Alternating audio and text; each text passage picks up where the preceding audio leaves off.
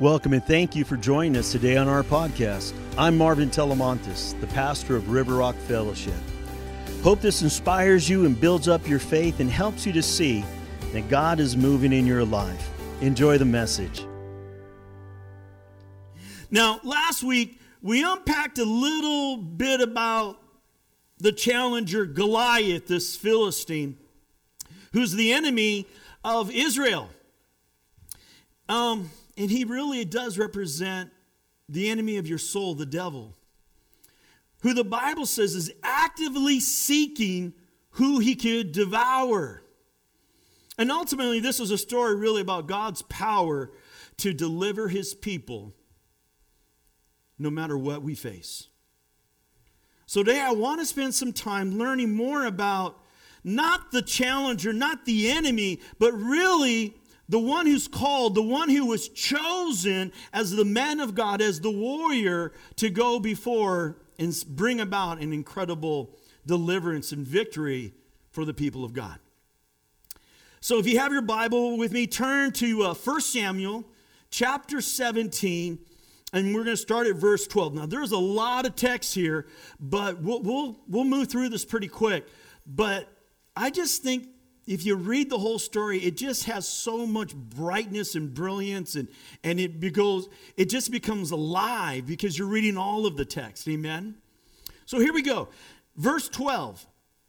Now, David was the son of a man named Jesse, an Ephrathite from Bethlehem in the land of Judah. Jesse was an old man at that time, and he had eight sons. Jesse's three oldest sons, Eliab, Abinadab, and Shimei, had already joined King Saul or Saul's army to fight the Philistines. Verse 14. David was the youngest son. David's three oldest brothers stayed with Saul's army, but David went back and forth so he could help his father with the sheep in Bethlehem. For 40 days, every morning and evening, the Philistine champion strutted in front of the Israelite army. One day, Jesse said to David, Take the basket of roasted grain and these 10 loaves of bread and carry them quickly to your brothers. And give these 10 cuts of cheese to their captain. So, how you see how your brothers are getting along and bring back a report on how they are doing. 19.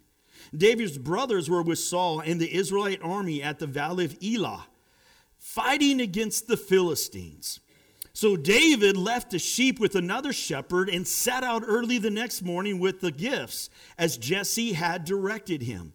He arrived at the camp just as the Israelite army was leaving for the battlefield with shouts and battle cries. Soon, now, you got to picture this. Yes! It's kind of like a football team coming out of the locker room. Yeah! But they didn't realize they were the freshman team and they're about to go out against the senior varsity football team. And quickly they got a little, little scared, as you will see here in just a moment. Soon the Israelite and Philistine forces stood facing each other, army against army. Remember, as we saw yesterday, one on one side of the high valley cliff and one on the other side of the high valley cliff. And then comes the big, ugly, worse than ugly, oogly guy named Goliath down at the bottom, which is called the valley the valley bottom where this big bout would, would take place. Verse 22 David left his things with the keeper of supplies and hurried out to the ranks to greet his brothers. As he was talking with him, Goliath, the Philistine champion from Gath, came out from the Philistine ranks. Now, think about this for a moment. David has been coming out multiple times during the last 40 days. I wonder, was this the only time he heard Goliath do his rants? Or was this the first time? We're not sure. Then David heard him shout his usual taunt to the army of Israel. As soon as the Israelite army saw him, they began to run away in fright. They ran back into the locker room. Have you seen the giant? The men asked. He comes out each day to defy Israel. The king has offered a huge reward to anyone who kills him. He will give that man one of his daughters for a wife. And the man's entire family will be exempt from paying IRS taxes. Okay, I paraphrase that. Verse 26. David asked the soldiers standing nearby, What will a man get for killing this Philistine anyway? That he is allowed to defy the armies of the living God? And these men gave David the same reply.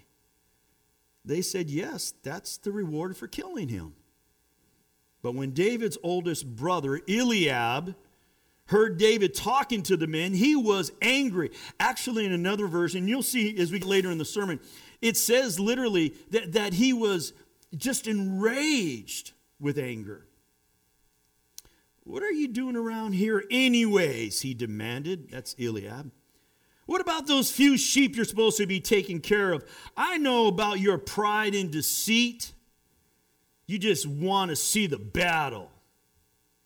Whoa. Boy, there's a lot going on here. See, this passage shows us a lot about David and how he even spent his time. We already know that soon David will be the one to take on and defeat this giant. But who really was the man of God that would be chosen by God to take on this giant? Who was he? Well, we learn in verse 14 that David was the youngest son. Maybe you remember the story of David um, being anointed by Samuel to become the next king of Israel following when Saul would die. It was just one chapter earlier where Samuel the prophet shows up at Jesse's house. That, that's David's father.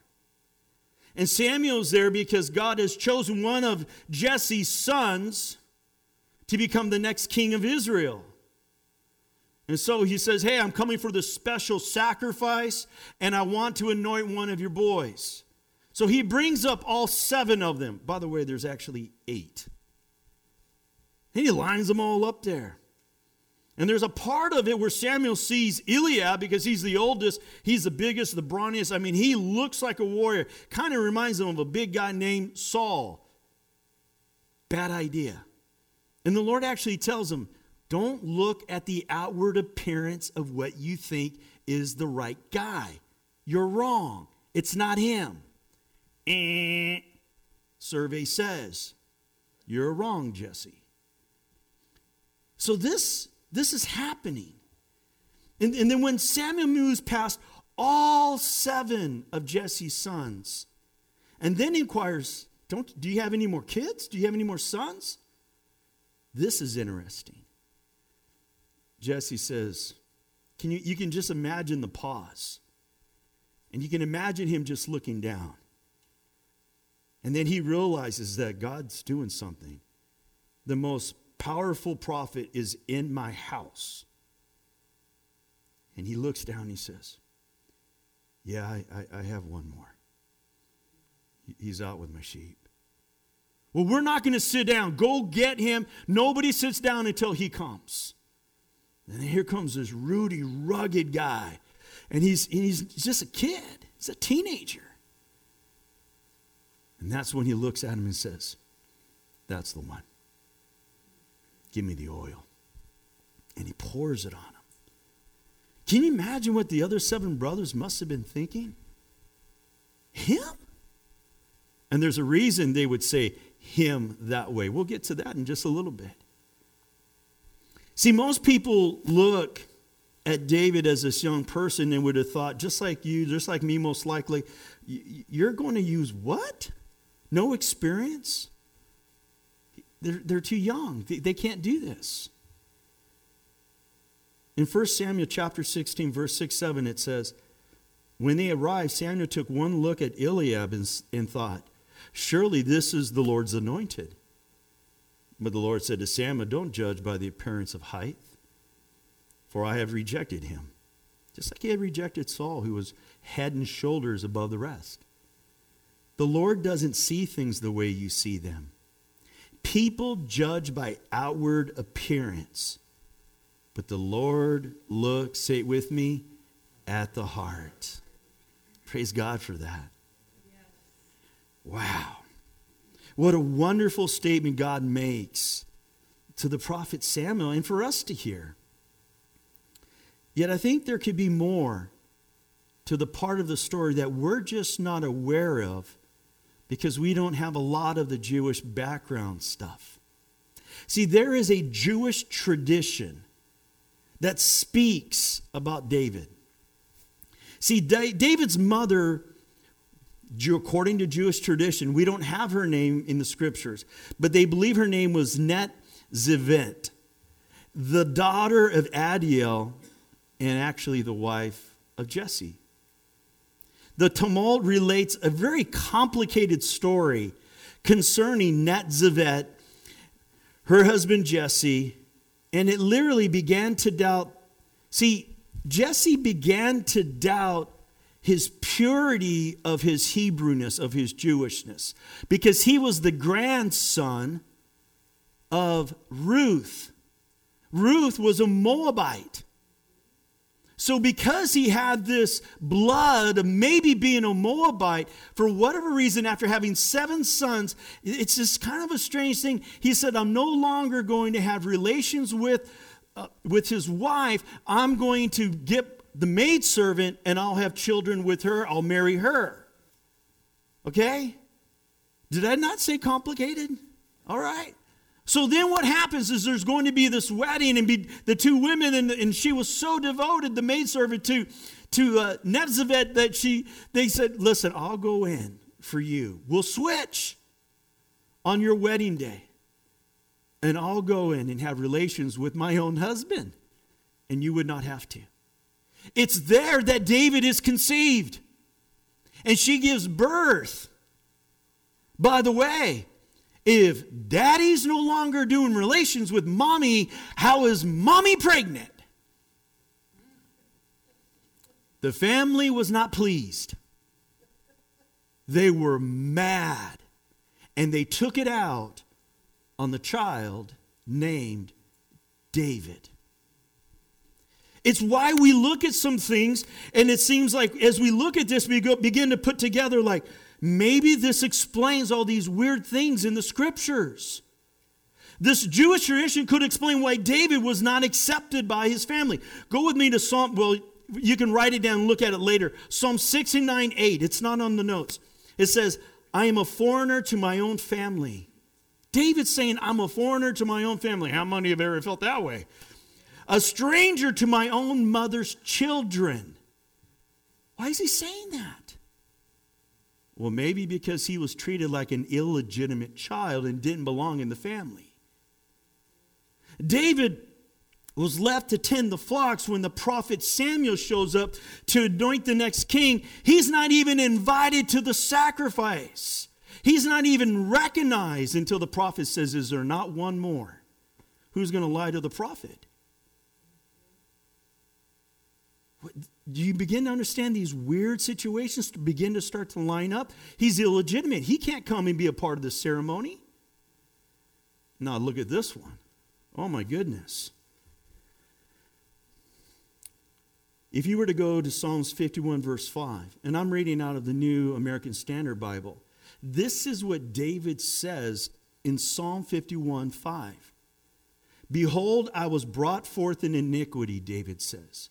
I was brought forth in iniquity. Now, catch this next part. And in sin, my mother conceived me. And in sin, my mother conceived me? This, folks, I'm sorry. I don't believe this is fairy tale. I believe David is telling us straight up that he was considered illegitimate, and this Jewish tradition has some real strong meat on the bone. Why? I find it interesting that somebody who's considered illegitimate is going to become the next king of Israel. I also find it interesting that Jesus Christ, that David being a type of Christ, and Jesus is considered illegitimate, although he was conceived by the Holy Spirit. And he is the King of Kings. Isn't that amazing? So, throughout Scripture, God chooses to use people who are the youngest, who are the weakest, who are the poorest, who are the least educated, who are marginalized, who are considered illegitimate, and all forgotten about. That's the one God wants to use. If you find yourself as one of in one of those categories, the weak, the ugly, the, the one who's disdained, the one who's discredited, the one who's rejected, if that matches up, you're in good company. You're right where you need to be. Regardless of what your family and your culture has defined you as, the Bible makes it clear that God intends to use you for much more than you would ever think or know how to ask for. God seems to delight in using the underdog. And at the end of the day, he gets all the glory, not us. So let's continue with that little thought that, that David is being looked down on. Even though God chose to use David for great things, it didn't stop people, even people close to him, people who were supposed to love him, from doubting him, from literally speaking curses upon him and falsehoods about him. Even people who were supposed to be his own blood, people who should have been advocating for him. See, it's in verse 28. Out of all the people to make a statement of doubt towards David, it happens to be his oldest brother. Haven't you ever noticed there's, there's this incredible interaction between an oldest brother and a baby brother? They just kind of like take care, the big guy takes care of the little guy. And we don't have that dynamic here. We don't have that at all. Verse 28 But when David's oldest brother Eliab, heard David talking to the men, he was angry. In another Bible version, it says Eliab burned with anger. What are you doing around here, anyways? What about those few sheep you're supposed to be taking care of? I know about your pride, I know about your deceit. You just want to see the battle. It sounds like Eliab didn't want him around. Why this extreme anger? We're not sure. I think maybe that Jewish tradition might have something to do with it myself. But one thing's clear we see that even someone with David's own family, from his own family, was looking down on him. Eliab goes so far as to call David prideful and deceitful. Have you ever had somebody parent, a mom, a dad talk to you like that? Make you feel like you don't belong? Have you? I have. And if we're not careful, we'll listen to the wrong words. And we might believe the lies that are coming out of somebody who is supposed to love us, someone who's supposed to care for us, someone who's supposed to protect us.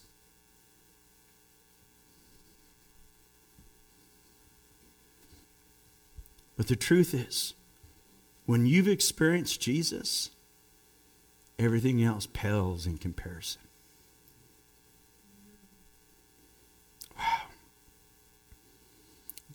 Maybe Eliab's anger is pointed. Many spoke a little bit, but let's just look at maybe just because David's young. He's inexperienced. Did his brother really think David came to watch the battle? I don't think so. But with this in mind, the Bible seems to have something, some contrary things to say about youth. Look at 1 Timothy chapter 4 verse 12. It says don't let anyone think less of you because you are young. I mean Paul is speaking to Timothy, a young minister. he uses the word anyone. Don't let your old big brother Eliab, don't let your dad, don't let your mom, don't let your uncle, don't let the priest, don't let the pastor, don't let the coach, the teacher, don't let your boss, your spouse, don't let anyone think less of you because you are young. Be an example to all believers in what you say in the way you live, in your love, your faith, and in your purity. This is the Apostle Paul. And, and he's writing to this young leader, Timothy. Paul seems to understand this reality, and people will find ways, I'm telling you, they will find ways to look down on you, especially when you're young. You know what else they try to look down on you? When you're old. Oh. Yeah, I get some amens out of that one, don't I? I'm here to let you know don't let anyone look down on you. Why? Because that's not how the Lord sees you. That's not how the Lord sees you. Did you know there's no retirement in Jesus? Stay busy for the kingdom, folks. So, regardless of how others decided to find David, David knew God had chosen him for a moment just like this. Somebody out there being, being the enemy, and he's like, Oh, I'm used to this idea. This is going to be fun. I, I fought lions and bears. Dude, you're a much bigger target. This is going to be really fun. So, so we get a glimpse of his mindset. And when we look at uh, verse 26, again, 1 Samuel 17, David asked the soldiers standing nearby, What will a man get for killing the Philistine and ending his defiance of Israel? Who is this pagan? Another way, go to a New American Standard, go to NIV, go to New King James, it says, This uncircumcised Philistine. Now, why is that important? You see, Abraham made a covenant with God, or God made a covenant with Abraham. He went from Abram to Abraham. And in this this ceremony, God required that there would be the cutting of the blood, that he would literally remove foreskin. And so, as a man, a grown man, and all of his servants and all of everybody that was within his, you know, his, his entourage, David, I mean, excuse me, Abraham had to cut the foreskin. And so, anybody thereafter, after the eight days, they would all have to remove the foreskin of an eight day old baby boy. That was so that they would be part of the covenant that Abraham had. So David comes up. He says, That uncircumcised Philistine, he does not have a covenant with God. We do. I do. We have covenant with God. You don't. What does that mean? You don't have his protection, you don't have his covering, you don't have his approval, you can't see what God is doing. I know this is going to be fun. So, David just becomes so focused on God. What will a man get for killing this Philistine and ending this defiance of Israel? Who is this pagan Philistine, anyways, that he is allowed? He's allowed to defy the armies of the living God. Did you catch the last thing David asked? Who is this pagan? Who is this uncircumcised? Who's this guy who doesn't have a covenant with Jehovah Jireh? This is why this statement is so important. It shows us David is focus was that his focus was never on the armies of Saul, it was on God. David believed God was a covenant God. Do you know if I if you get a contract and you sign it and you do everything and they sign it and you, they do everything, you know that, that contract's only good for the period of time allotted on the contract. Right? You know what a covenant? Why it's so powerful? It's actually recognized four to six generations, sometimes eight generations later. It makes a contract look like, like a draft. It's just a thought, not a covenant. Matter of fact, when you get in a covenant with God, He never stops the covenant. He only makes the one better. He took the covenant with Abraham and made it better with Jesus. David knows he's in covenant, not contract. You see, he referred to the giant as the one who defies the army of the living God, not, not the armies of Saul. Remember last week? Goliath referred to him as the servants of Saul. David's faith in God was, was so much bigger than the size of the giant Goliath. So it's in this passage that shows us why David was called a man after God's own heart.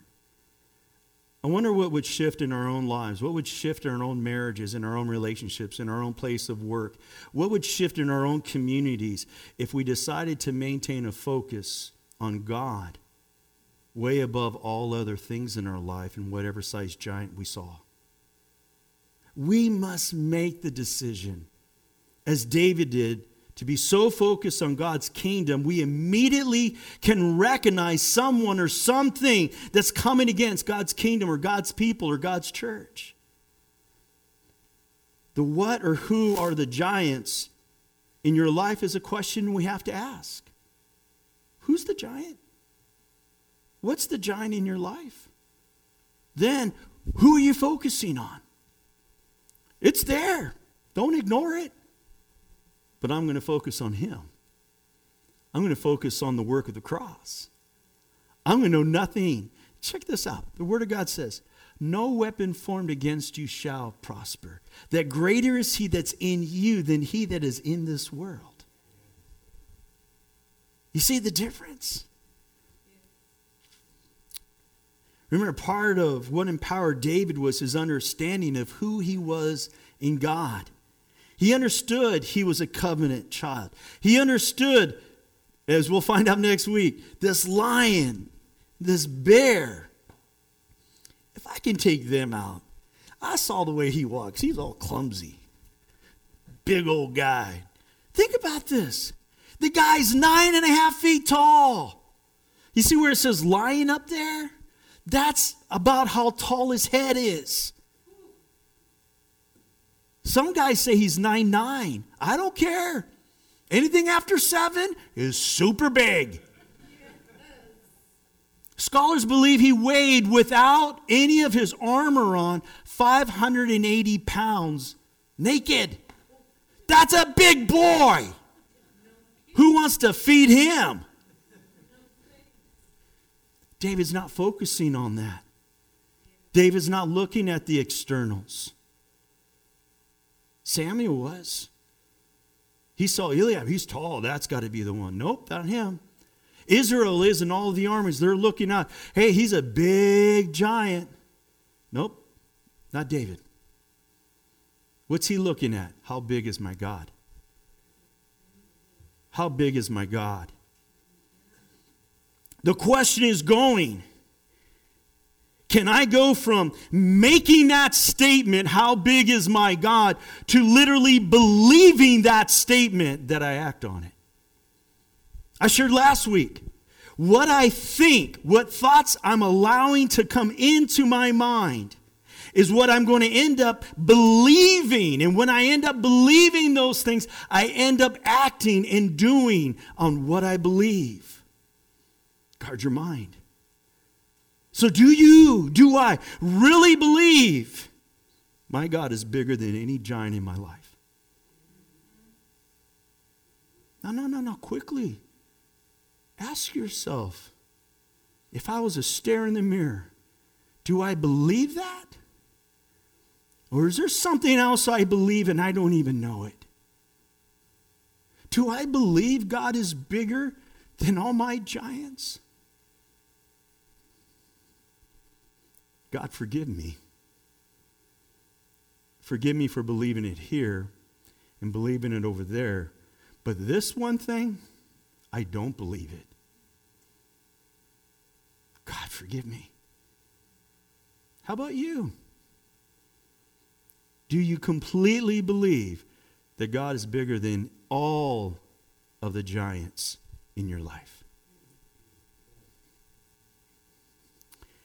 See, folks, Jesus commands us to remain in the vine, to remain in truth. Go with me to John 15, verse 5. And this is what Jesus says. How do we know all the red letters, right? Okay, okay. Yes, I am the vine. That, that's another way for us to understand. You know, the big redwoods. Jesus is saying, I am the trunk, I'm the main part of the tree. I am the vine. Okay? You are the branches. Those who remain in me, I'm, I'm the trunk. Those who remain in me, the branches, stay connected to the tree, to the trunk. And I in them will produce much fruit. Wow. For apart from me, you can do nothing. Anybody here been out in the vineyards? Anybody here? You cut a branch off? How many grapes are going to grow on that thing next year? You see, if I pull away from the King of Kings, from the Lord of Lords, if I walk away, if I backslide, I push away from my faith in God. I'm not connected anymore to the trunk. I'm no longer connected to the vine. I am separate. I have no life feeding me, causing me to have the ability to produce fruit for the kingdom of God. And I chose that. But if I get connected, if I get regrafted back into the vine, I can produce fruit again. It can all happen. I don't know what kind of giants are in your life. But if you've been cut away, if you've been looking at the thing that's been causing fear and doubt and worry, you've been condemned by people in your life, I'm asking you to say no to those lies and say, Jesus, would you regraft me into you, the vine? That I might get life poured back into me and that I could produce a great harvest for the kingdom in my own family, my own marriage, in my own community. Father, I pray for your people. Lord, we all know we can relate to this kind of a message. We all have some, some kind of story that our family life wasn't perfect. Lord, yours wasn't. Even the people in, in your own little community didn't receive you. But Lord, that never altered your purpose, your significance, your calling to go to the cross and accomplish the work that God had for you to do. God, you have called River Rock Fellowship into existence. You have breathed life into us. And as long as we stay grafted, as we stay connected into the vine and you into us, there will be great fruit. And we claim that in the name of Jesus. We plead the blood of Jesus for the lost, for the broken families. Well, there's giants in the land. But God, you're creating giant slayers in this house. And we can do all things through Christ who strengthens us. And we plead the blood of Jesus. Jesus. Jesus. Oh, God bless your people. Just set them free. Set them free from those curses that have been on them since they were little. Those things that moms and dads or family had ever said. Lord, I bind that in the name of Jesus right now. It's not true. It's not who God says you are. We break that. We break that in the name of Jesus. And for those who believe the lies that came from maybe an ex relationship, a spouse, something that came from somebody they respected and loved that's supposed to be there for them and they weren't. We bind that and break that in the name of Jesus. And pray that we could look the way David did at a giant and just say, hey, he's uncircumcised. He's a pagan. Greater is he. Oh God, let's go do this. Father, we ask this in your name that is holy, that is holy, that is holy. Well, we hope this message helps you to take your next step closer to Jesus. Here's a great question to ask yourself right now How will I be different because of what I just heard today? Well, for more info about us, go to rrf.church or find us on Facebook. I'm Pastor Marvin, thanking you for taking the time to join us.